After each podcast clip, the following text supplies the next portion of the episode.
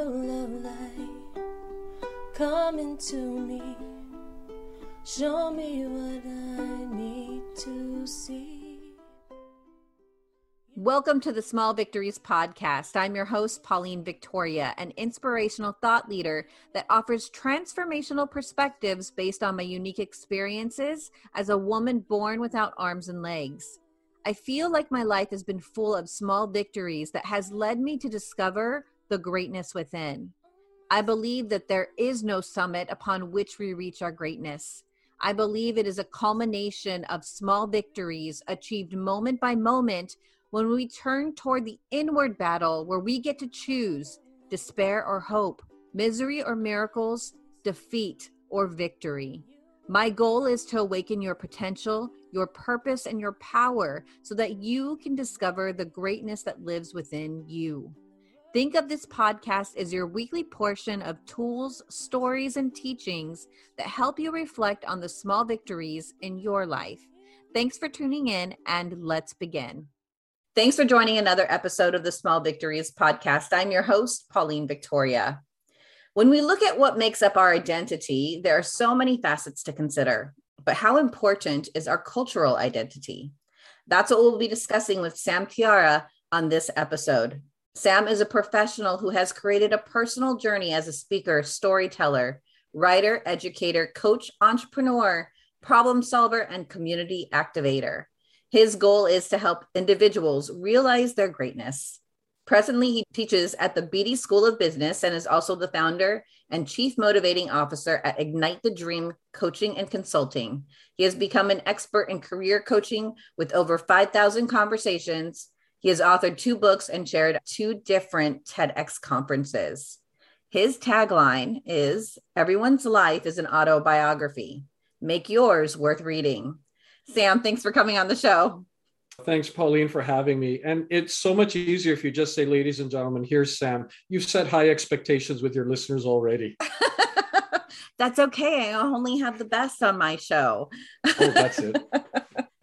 I am so glad to have you because we're going to have a conversation I have yet to have with anybody. And I love your tagline that everyone's life is an autobiography, make yours worth reading, uh, mm-hmm. because it helps people see that their life is unique and has value and has the ability to teach. And I know you've written a couple books about your journey around your autobiography. It's a really interesting one.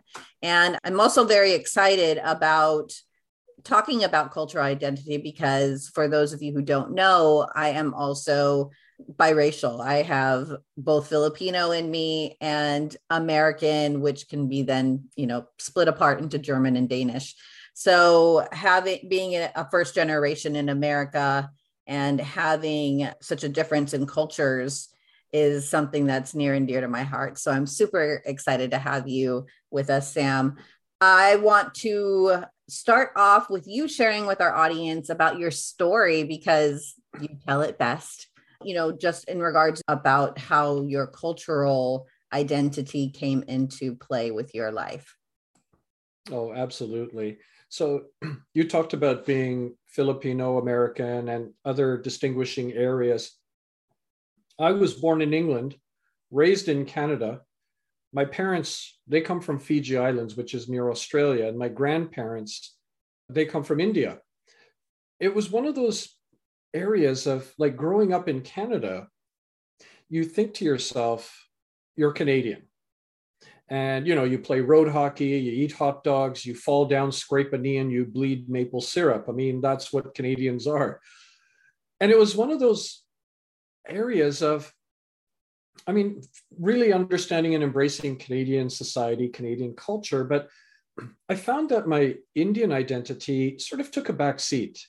And it wasn't because my parents said no you're canadian you have to be canadian. It was just everyone got busy with their lives and you just sort of uh, didn't have a lot of relatives or friends, even in my school growing up, especially my high school, maybe five, 600 students.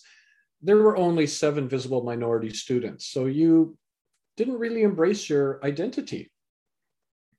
It was when I hit university and a much more global audience, I started looking at okay, there's more people that are coming from a global perspective and they've embraced, or not embrace. they've lived their cultural identity.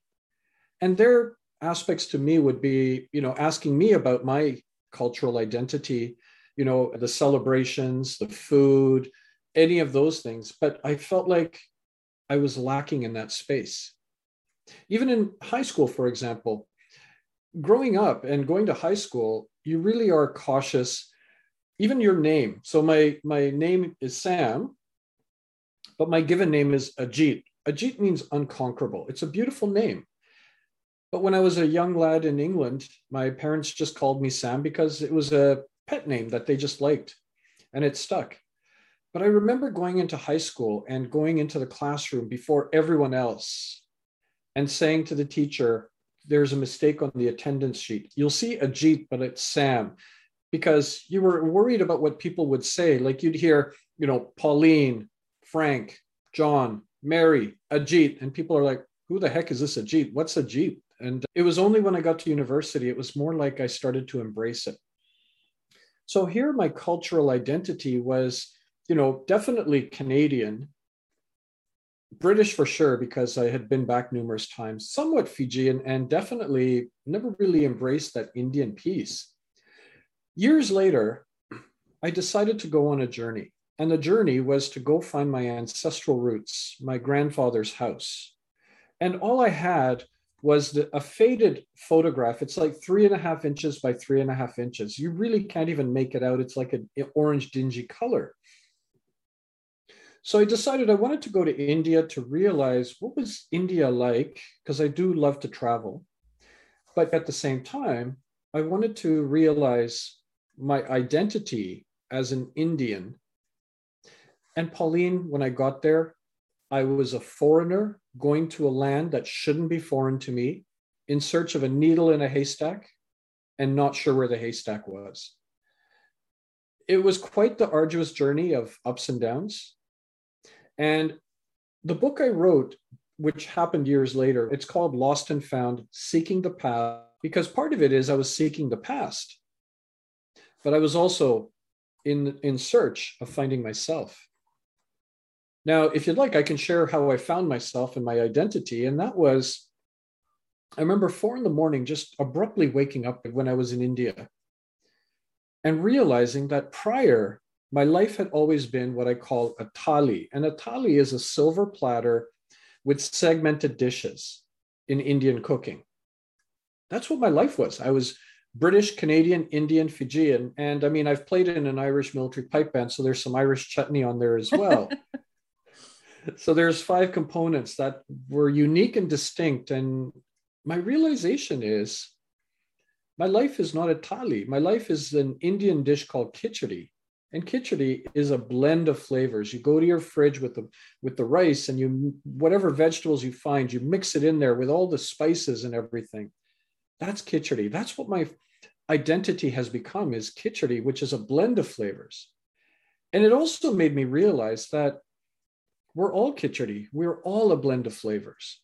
And there are times we are segmenting, but there's not really a need to segment because I can be Indian, Canadian, British, Fijian, and Irish, all, you know, whatever, instead of being unique and distinct. So uh, that part of the journey was finding myself and the realization of that. The journey to find my ancestral root was definitely a lot more difficult and much more complicated. There was a lot of noise. People who said, you won't be able to find the village. Why are you looking for it? I think you don't have the right name for it. If you find it, you're not going to get a good reception. So there was a lot of the noise but I activate the voice within me to be louder than the noise. So when I went on this journey with this photograph and a little bit of information of the name of the village, the town it might be near, the district, there were setbacks. There were times where we would go to a place and it was not the right village, but the people were so warm and welcoming. And I remember it was always this anticipation, and all of a sudden, you're dropping because it's not the right place. And I just remember in that sequence of events, we decided let's forget what everyone has told us. let's just drive to the town that's supposedly six miles away from our village. And again, at the village, people are saying, Why are you looking for it? Oh, we never heard of it. I think you got the name wrong. And again, you could see in my journal this whole aspect of decline with regards to, Am I even going to find this? Well, one gentleman said, Oh, you're looking for this village named Chidori? Oh, well, it's just up the road six miles this way. And I was like, Wait, did I hear you correctly? And he goes, Yeah, Chidori is up the road this way. But again, Pauline, there's guarded anticipation because we had setbacks along the way. We drive to this dusty road, and then there's this archway, and this old man is seated there. And he's just staring at the ground.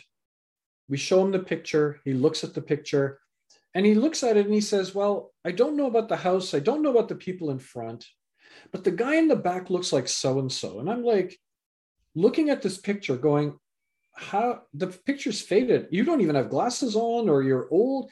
How do you even see this person in the back? I mean, I, I can't even really see who it is. But he gets into our vehicle. We drive to a house. 10 people come out. They all sort of look at this picture. And all of a sudden, this one lady says, That's me in the picture. Who are you guys? And all of a sudden, it was like, Wait, did I hear you correctly? She goes, Yeah, that's me. And it suddenly made me realize that we found my ancestor's house, my grandfather's house, where he left India from back in 1905, over 100 years ago. So it was one of those, and, and it was really what the lady said later on when she found out who we were. And she said, You're home. And this rush of connectedness to this place just suddenly materialized. So that's what the journey is. Now, I know that it's a spoiler alert because I just told what happened, but Pauline, it's the journey that was the most significant part of this area of going in search, learning about the country, and realizing what the magnificence and the injustices of this country holds for everything that it holds. But the ultimate goal was the realization that I was able to recapture and find my ancestral roots as I listen to your story, I literally have goosebumps all over my skin. I want to tear up because it's like a movie. It's like what your book says, lost and found. Yeah. I would like to know mm-hmm. what was the importance for you wanting to reconnect with your ancestral home? Right. Actually, it was number one, I thrive in ambiguity and uncertainty. And this was ambiguous and uncertain. So I don't know. It, it was one of those, that's part of it. If it was just as easy as get off the plane, you can sort of see on a map where it is and you drive there and then you find it. I don't think it would have been that enjoyable or that important to me. But there were really two main reasons that this was really important. The first one was that nobody had really tried to find our ancestral roots. And people just got busy with life. But my realization was that photograph and this whole aspect of the limited information we had is a very thin thread that connected us to our entire ancestral roots. I took it upon myself to make sure that thread never broke. And, you know, that was one. The second thing was I write about it in my book that when I was nine years old, my father had an industrial accident, became a paraplegic. He has done a lot for us and he's still with us. I wanted to do this for him because he never had been to India. I wanted to do something that was of significance for our family. I went to India with literally Ziploc bags in my pocket in the hopes that I could find the village. And when I did find it, part of what I wanted to do was to walk out into the fields, scoop up dirt, put it into these Ziploc bags, and bring it home to my father as a memento and a way to say, here's something that comes from our ancestral roots. Those were the things that really drove me to pursue this journey. Yeah. Mm-hmm. So you go on this journey, the roller coaster of emotions of is this the one?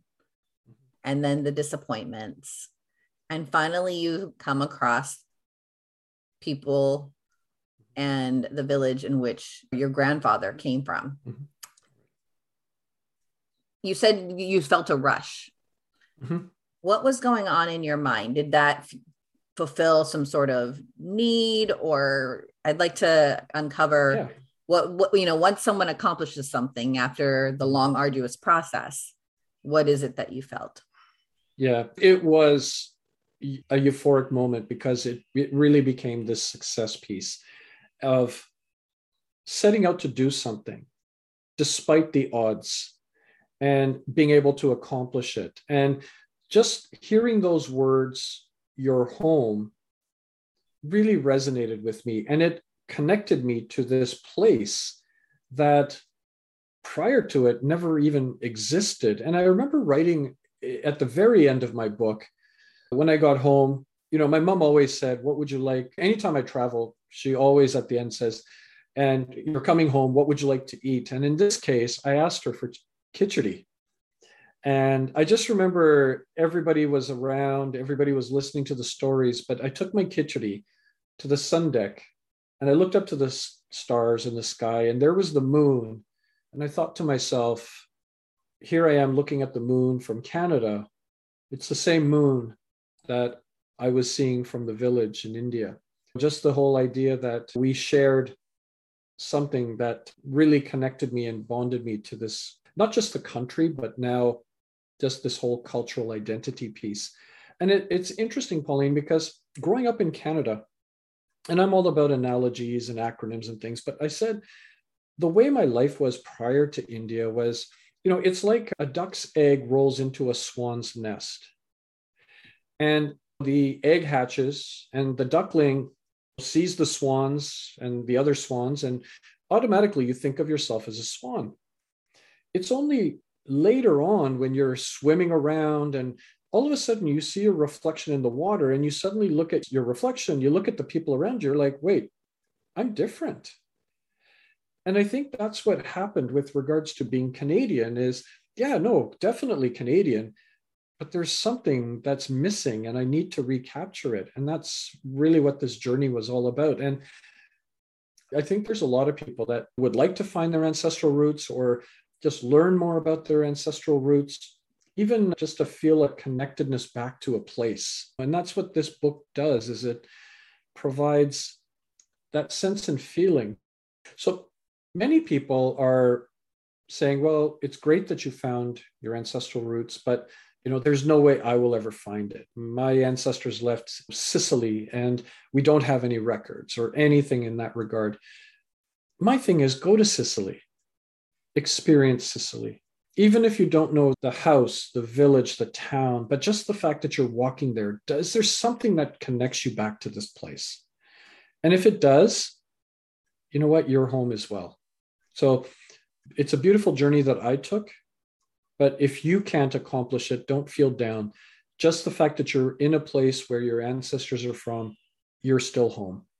Yeah. I think probably for Canadians and for many Americans, they've been here for so many generations that they really do consider themselves Canadian or American because that's where they have come from for two, three, four generations. But essentially, we're all from somewhere else other than the Native Americans and Canadians. Yeah. And even them, they probably migrated from Asia mm-hmm. at some point. I know in America, people want to clump them into, oh, well, mm-hmm. you're white. Mm-hmm. And being half, quote unquote, white, I want to understand. I want to know, well, what, mm-hmm. my German side like? You know, I know we have family that we're still in touch with in Denmark. I would mm-hmm. like to know that. But people forget and they don't see the importance of it. So, right. what would you say to those people that mm-hmm. are considering, or mm-hmm. maybe just shove it aside? Like, I don't really need to know. Right. If you leave it to much later in life when you have a bit of a realization, the time may be too late. Because what you're doing is apart from those DNA, you know, ancestry or 23andMe helpful, but a lot of our stories are oral stories. And the older people get, the more sparse those stories become.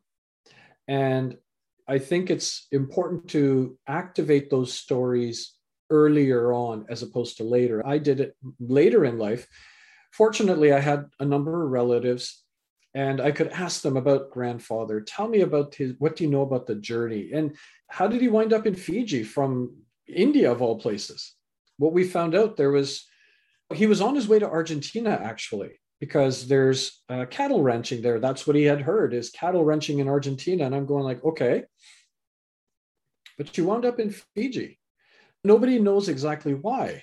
Now, there are three theories about it. Number one, he's coming from a landlocked country, and maybe being on the ocean for so long, he had had enough of sea life. And he said, That's it, I'm getting off. Or maybe he saw Fiji for the paradise it is and said, This is a beautiful place, I'll get off here. Or maybe he thought this was Argentina and got off the ship. And when the boat left, he's like, What? You mean this isn't Argentina? Oh, well, I guess here I'm going to start, you know? So that's where I think what happens is if you're not interested in it, it doesn't hurt to just talk to people because that oral history is going to evaporate eventually. Mm. If you are interested, there are resources available to you. But again, it goes back to those oral histories that are surrounding you, which are going to evaporate uh, because people either forget or they pass away or any number of reasons. And before you know it, literally all you have is a photograph and very little information. I think I was very fortunate that I was able to reclaim based on all the limited information that I had. Yeah. Mm-hmm. I'm glad you brought up the whole 23andMe and Ancestry.com. You see ads all over the web and TV. And it's almost like people want to find out their histories, they want mm-hmm. to reconnect. Mm-hmm. What do you think is the importance of connecting with our history? Mm-hmm. I think part of it is the fact that we've blended, and there's nothing wrong with that blending piece. But I think it is this aspect of this different parts of identity and components of it. You know, maybe somebody has a bit of Scottish heritage and they're like, what does it mean to be Scottish? What does it mean to be Filipino? What does it mean to be this? And to activate it, I think that that's important because those are identities that we hold that the sum of it makes up who we are. We are not all just this homogeneous being we are comprised of different components, different experiences. But it's also the fact that many times I'll encounter Canadians who really want to learn more about Indian culture. And yesterday, for example, was the celebration of Diwali, and Diwali is the celebration of lights and good over evil and light over darkness. And I had all my Canadian friends and uh, whatnot sending notes of Happy Diwali and, you know, either celebrating through food or th- through celebrations. I think people are learning more and more that they want to embrace this whole cultural identity piece and the uniqueness. Think of it this way I played for 11 years in an Irish military pipe band. I mean, hey, St. Patrick's Day, I'm Irish. Well, everyone's Irish on St. Patrick's Day. right. Well, I know I'm very grateful for the way I was raised, even though I was born in the 70s and back in the 70s, the word of the decade was assimilate, especially as immigrants yeah. were coming in. And so, yeah. even though my mom came at 23, then met my father, and then had me, you know, she did not raise me with the language Mm. but we were still very tied into the traditions and they made it a point to go back home to the philippines every five years since i was mm-hmm. four years old and i'm so grateful for that because i feel so much more enriched mm. And i'm trying to think to myself why do i feel more enriched does that mean people who don't have that connection are less enriched i think there is something about understanding our history, understanding where we came from to help identify where we can go. And yeah. the appreciation for what our ancestors have gone through to get us where we are, because we are the sum of our mm-hmm. identities. You came back from India, you're still Canadian, you're still born in England, you mm-hmm. still have Fijian roots. so, how did you reconcile the convergence of all those identities when you returned? Yeah, for me, it was instead of segmenting based on, okay, if I'm in this environment, I have to be this, or if I'm at Fijian household because of the celebration, I have to be this. It enabled me to realize I've got all of these components of my life. And I don't have to separate these identities. I, it, it's interesting because based on what you've said, it's like that whole idea of the melting pot, except instead of the melting pot, meaning we're all going to be the same, the melting pot for me was this khichdi. In other words, the pot is not uh, a melting pot, it's how you're making your khichdi, which is this blend of flavors, and how I can actually be all of those at the same time now. And it was always funny because I went to India to seek out my Indian identity. And it made me realize I went to India, but I realized I was always Indian. It was just always subdued in the background. And now I bring it forward and it's celebrated with food and culture and just uh, being able to share. But then, same with when I travel or wherever I am, being uh, at different events where it's more of a Fijian Indian wedding, then I mean, but I can be all of those things at the same time. Yeah. Yeah. And I know you have kids. Yes. So, are you raising them any differently than the way you were mm-hmm. raised now that you've strengthened that thread to the past? Definitely. With my boys, one's 10, the other is 12, almost 13, going on 24. you know the feeling. Yeah. Uh, but what we try to do is we try to expose them to the different cultural identities that they have embraced and what they have similar to what happened after India.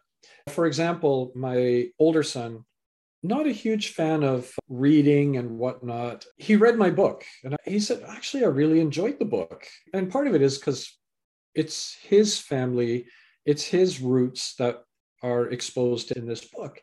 But just the fact that he was really interested and fascinated, and he wants to partake in ceremonies or the cultural aspects of it. So what I'm trying to do is number one, I'm not going to force them and say, you know, we're going to swing the pendulum in an entire different direction.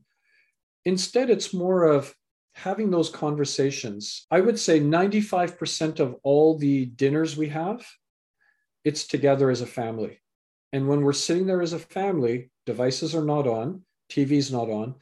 It's more of talking about what's been going on in our days or different things that uh, come up as topics. And I think that the, the art of that conversation is so critical and important. And that's what we need to pass on.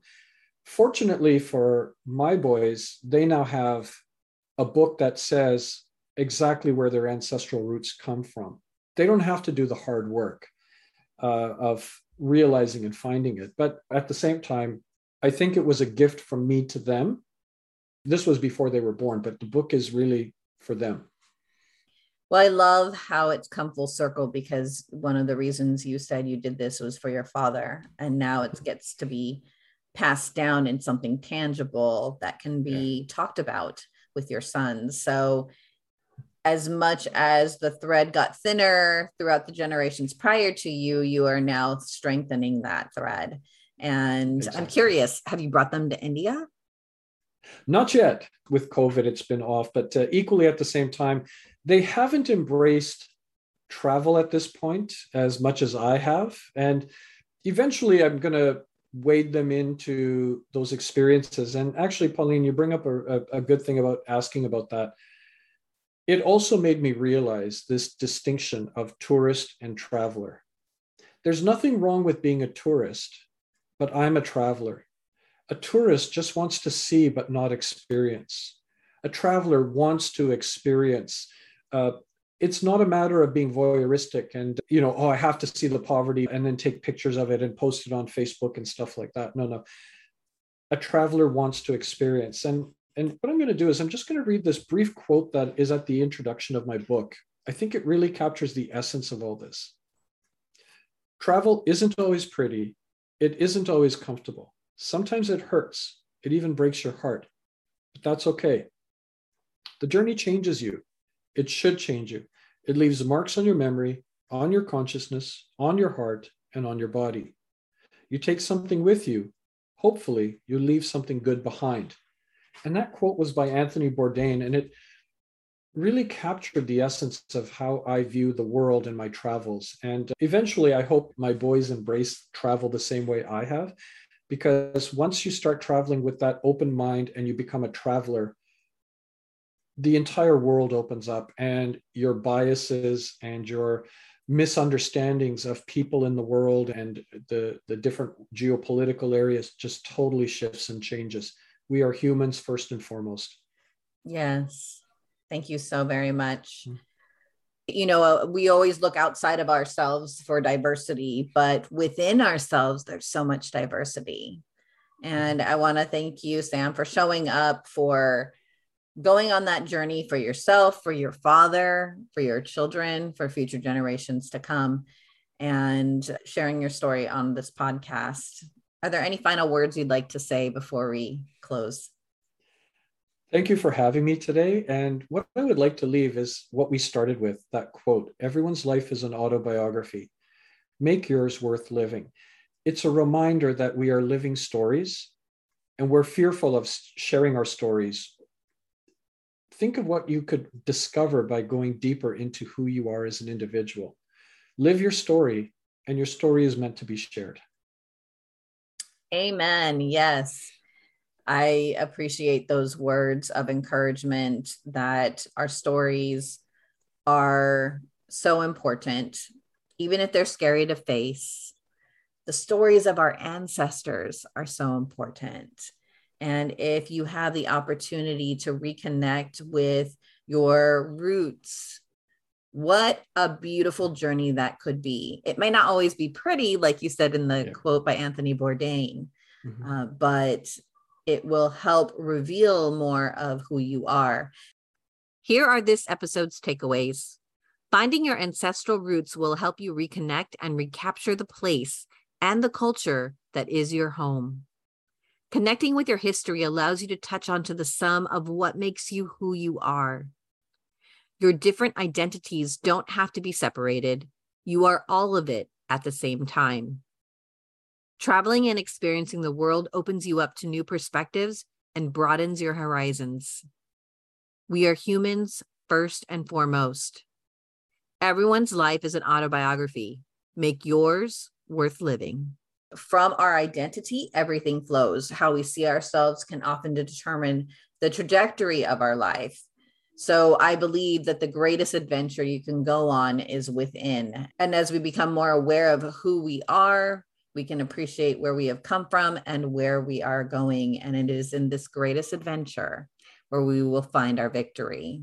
Thank you for tuning in to another episode of the Small Victories podcast. And until we meet again, be blessed angel of light, come into me. Show me what I need to see. You are my path, way into the night. Lead me from shadows to light. You smile on my